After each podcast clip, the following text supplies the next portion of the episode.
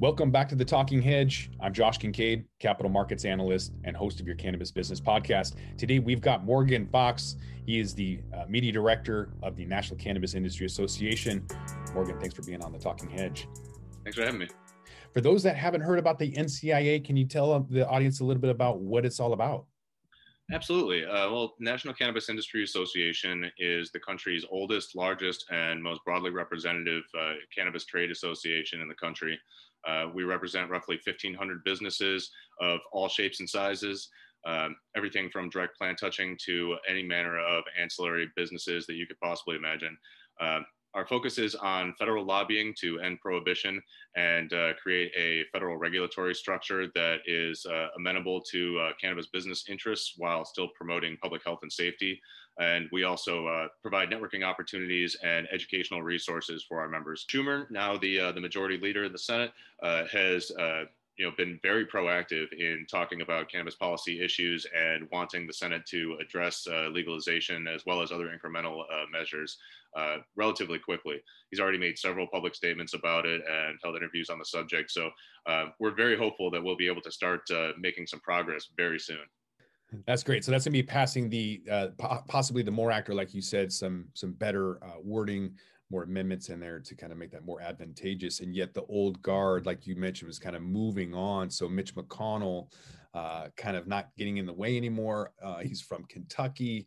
Um, and so I think, you know, looking at Kentucky, for example, might be the next state. We, we mentioned early on that um, both Vermont and New York are having some FOMO, but Kentucky has the least funded pension plan in the entire US. So if Vermont is getting on board simply because they're broke and New York sees some FOMO, um, what are some of the states that you you had mentioned beforehand that you kind of see, you know, either going rec or um, or medical as I'm kind of looking at it from the finance side of Vermont, New York, and Kentucky being broke and needing money, what are some of the uh, some of the sites you're seeing with with lobbying efforts?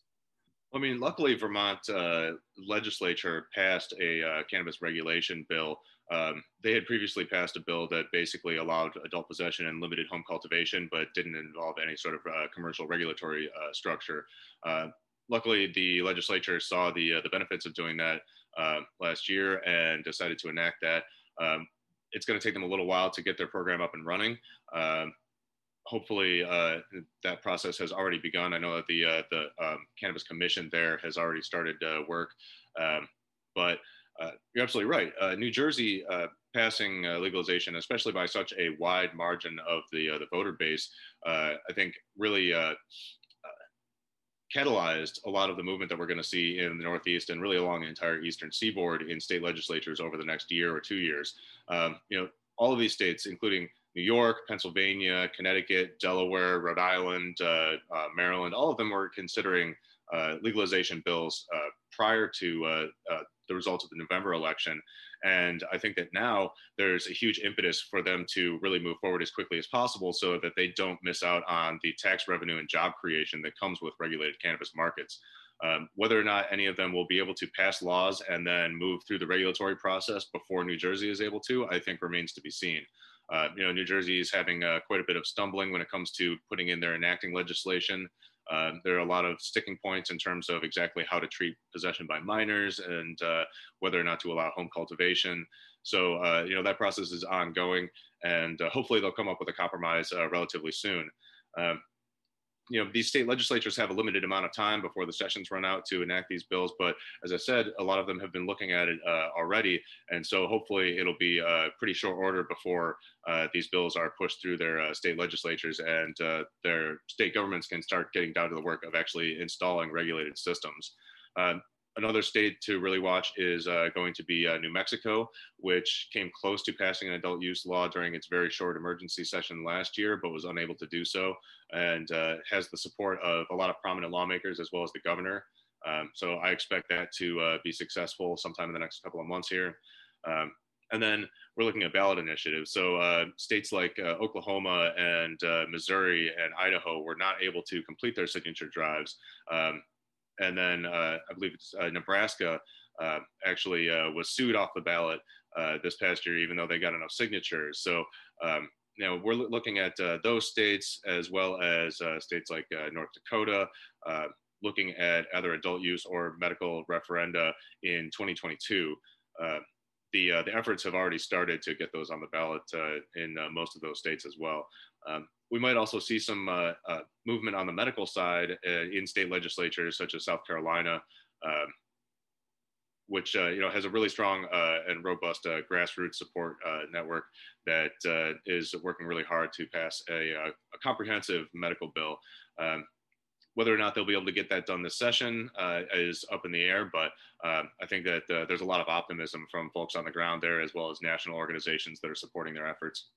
How has things changed, I guess, from the legislative side post pandemic? I know that um, I started writing a bill uh, fourth quarter 2019, or actually finished a, a, bill for a marijuana lounge. So Washington State has a Class C felony on maintaining and operating a marijuana lounge. I wanted to reverse that felony and uh, implement some new rules. But post pandemic, um, delivery in Washington State is going to be a priority, and then um, you know cannabis lounges are going to be pushed off to the side.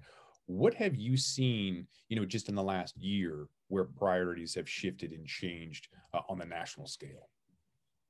Well, I think on the national scale, uh, priorities are pretty much still the same. Uh, you know, in terms of the things that are universally uh, affecting cannabis businesses and that are able to be fixed through federal legislation. So we're still looking at uh, descheduling. We're still looking at fixing the uh, the banking issue. We're still looking at fixing the 280e issue. We're still looking at removing barriers to research and we're still looking at trying to develop regulatory frameworks that uh, Congress and federal agencies can use in order to effectively provide guidance to state regulators in terms of what their cannabis regulation should look like, uh, as well as uh, maintaining certain safety protocols that would be universal. Um, I'm, I'm, glad that you brought up uh, delivery because I think that that's one of the, uh, the upsides of uh, the pandemic for the industry. Um, you know, a lot of the the services that you mentioned, such as curbside uh, curbside pickup and delivery, uh, were not available to cannabis businesses at the beginning of the pandemic, uh, whereas they were to uh, pretty much any other business that they were applicable to. And uh, uh, Uh, with the need to maintain social distancing and implement uh, um, stringent safety protocols. Uh, during the pandemic, while these businesses maintained operation, required a lot more collaboration with state and local regulators. And basically resulted in a lot of these services that and uh, options that had been denied to cannabis businesses being allowed. And uh, I would be very surprised if these uh, regulators were to start walking that back now that they've seen that cannabis businesses uh, can successfully uh, uh, operate in this manner.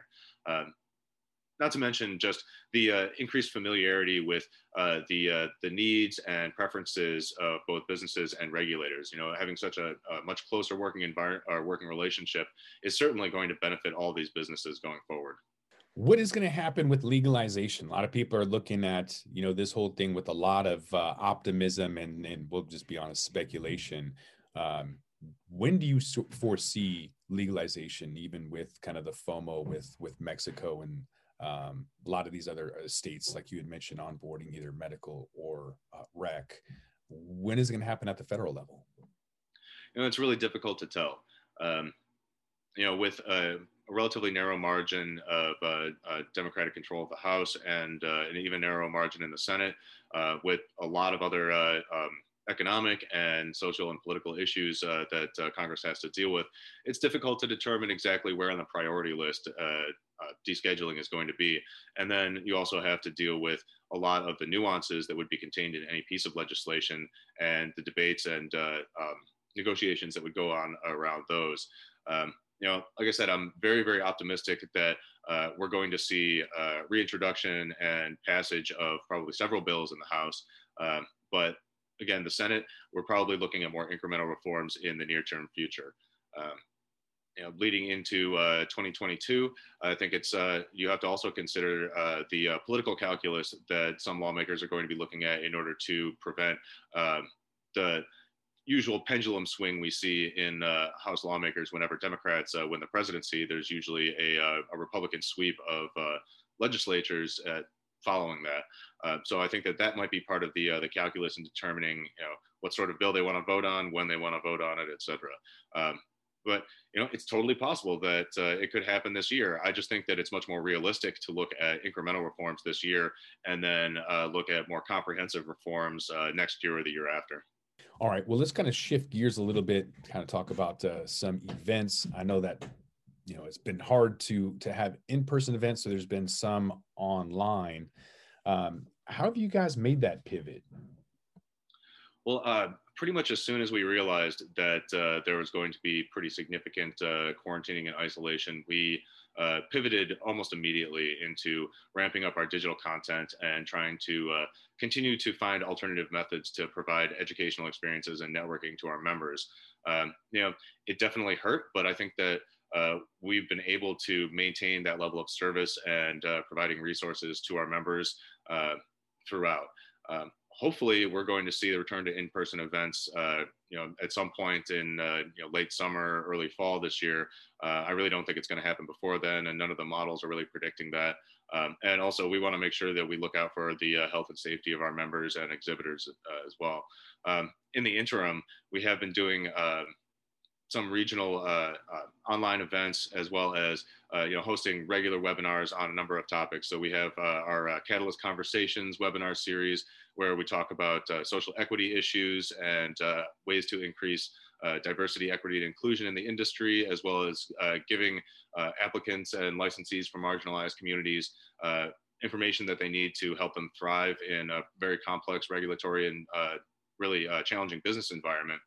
Uh, we have our uh, committee uh, insights, which basically are put together by our 14 member committees on uh, all sorts of different uh, uh, issues that are pertinent to cannabis policy reform as well as to cannabis businesses.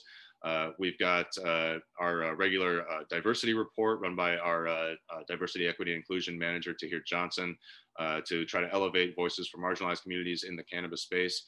Uh, and then uh, we have uh, you know a series of sponsored webinars from our members uh, to try to get their messages out there about particular topics or services that they may offer.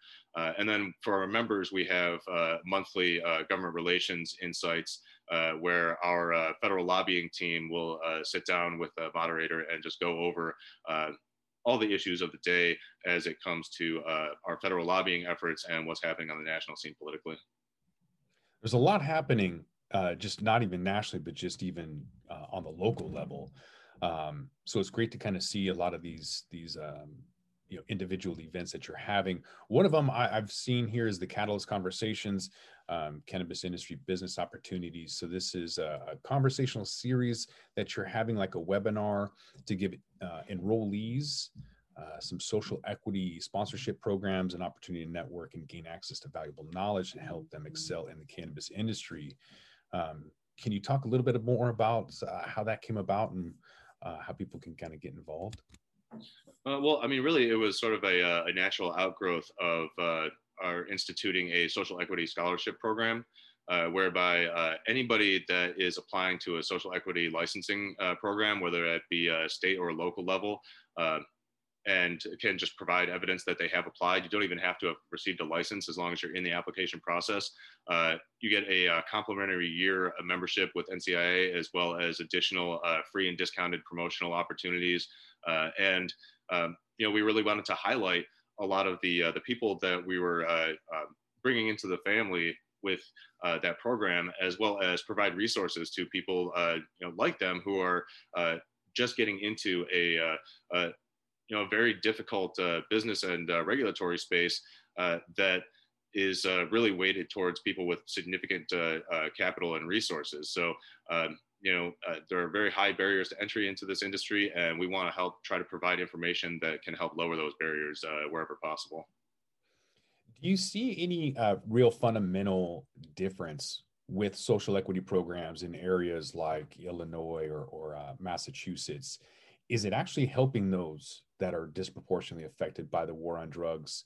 Um, it seems to be a big push and it seems to, to garner a lot of attention, but is it actually providing the help it was intended to? You know, they've really all got their various shortcomings. Um, and are really not providing as much uh, support for marginalized communities uh, that are trying to enter the cannabis space uh, as uh, they were designed to uh, for various reasons.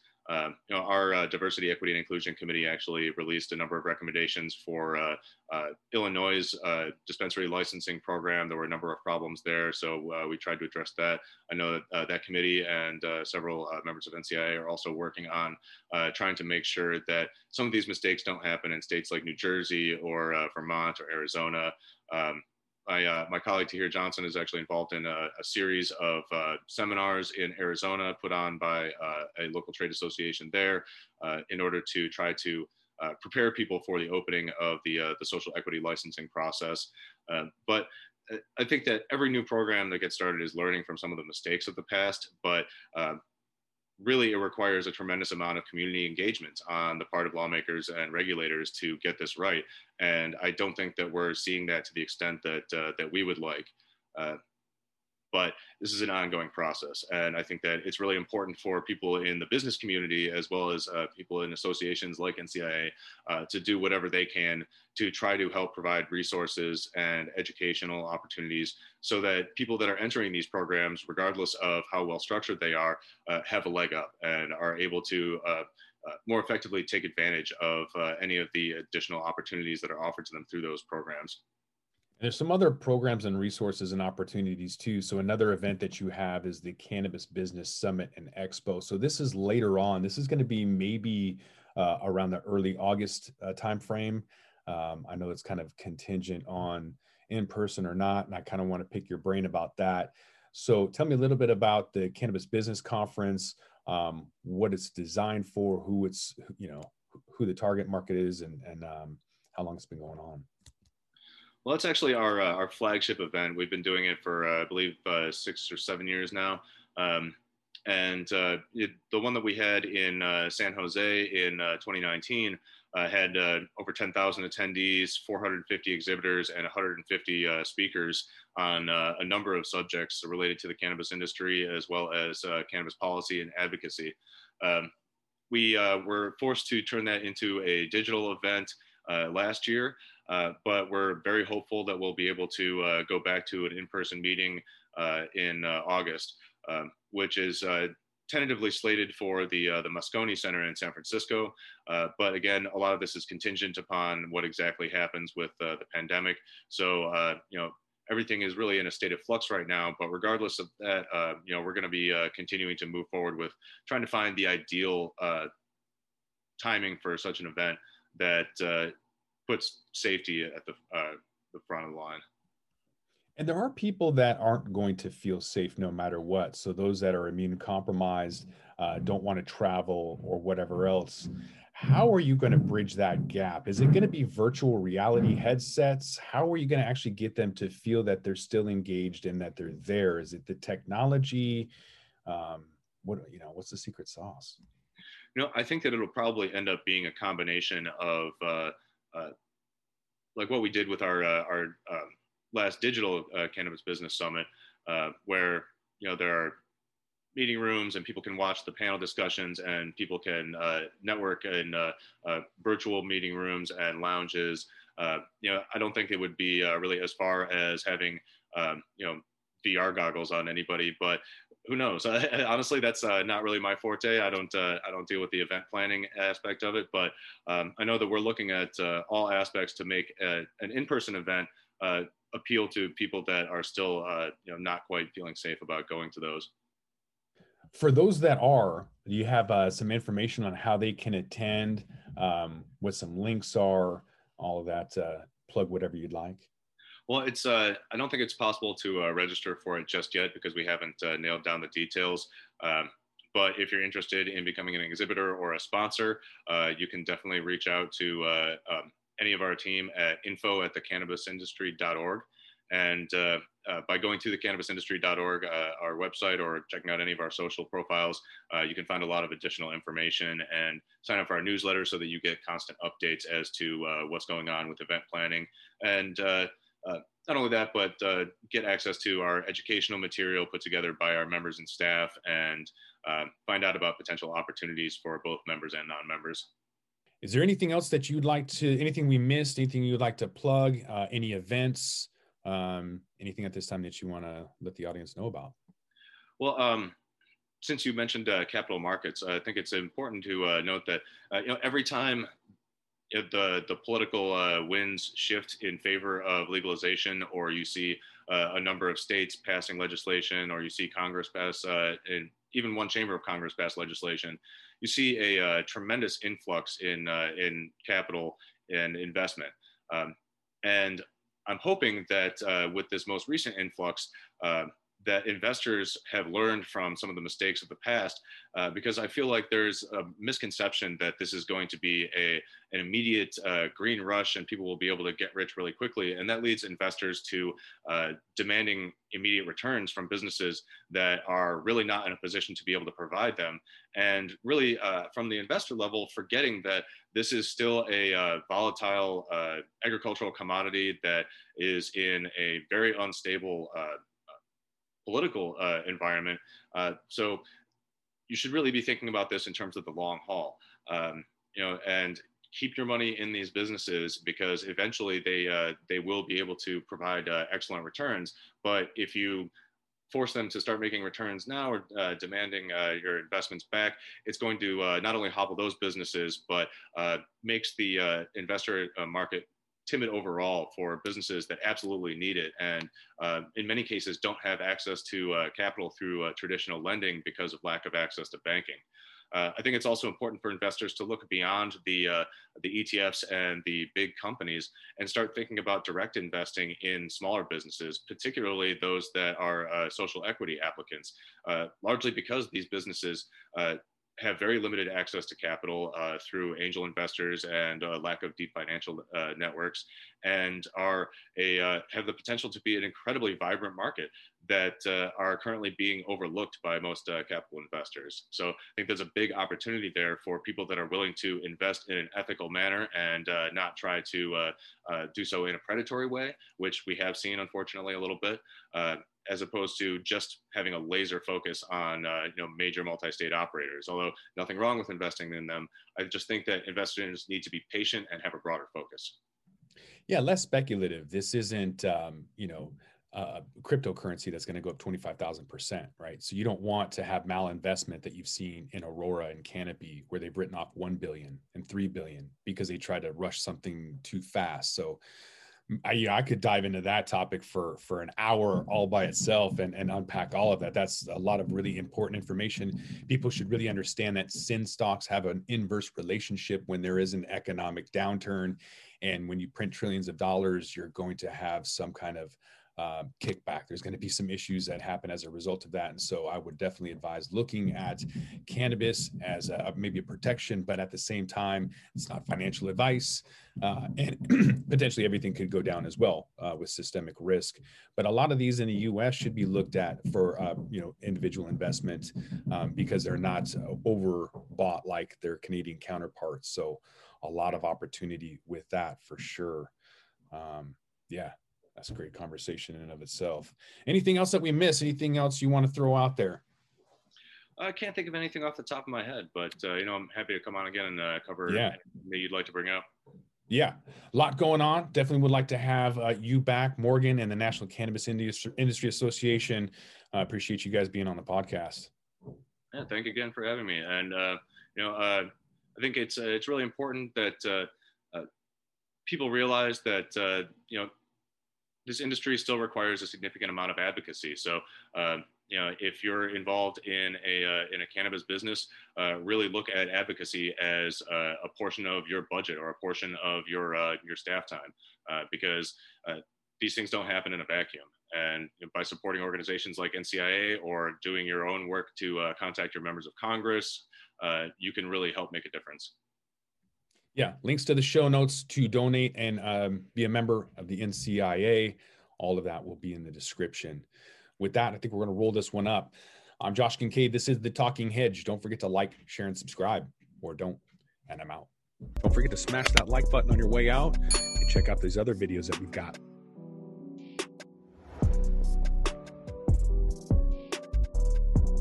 Thanks for listening to today's show. To check out more great cannabis podcasts, go to podconnects.com. Here's a preview of one of our other shows. Hi, I'm Gary, and I invite you to discover the Cannabis Podcast, a bi weekly podcast focused on a Canadian's cannabis culture. I would be the Canadian, and my cannabis passion and culture has been building for five decades. I share that passion for this wonderful plant in every episode through conversations with cannabis advocates and enthusiasts, stories about the ever changing legal environment, and some hands on testing of product in a segment I call Cultivar Corner. The Cannabis Podcast, a Canadian's cannabis culture, one toke at a time.